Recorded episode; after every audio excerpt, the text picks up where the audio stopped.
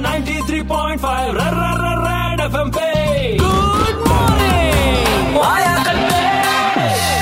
CBSE twelfth board का economics का paper leak होने की वजह से एग्ज़ाम फिर से होगा। कितना दर्द हो रहा है इन स्टूडेंट्स को?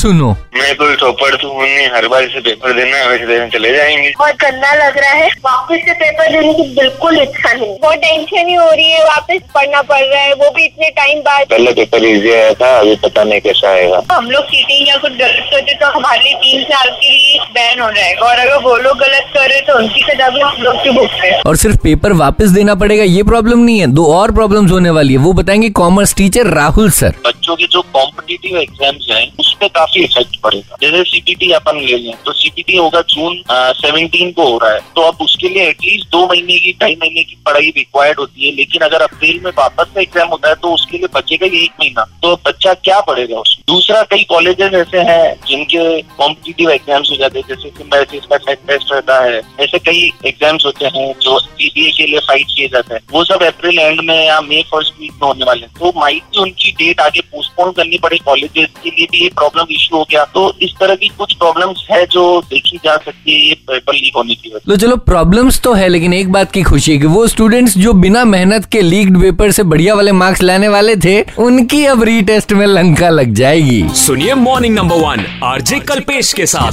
मंडे टू सैटरडे सात से ग्यारह। Only on super hits 93.5 red FM बच जाते रहो। Red FM 93.5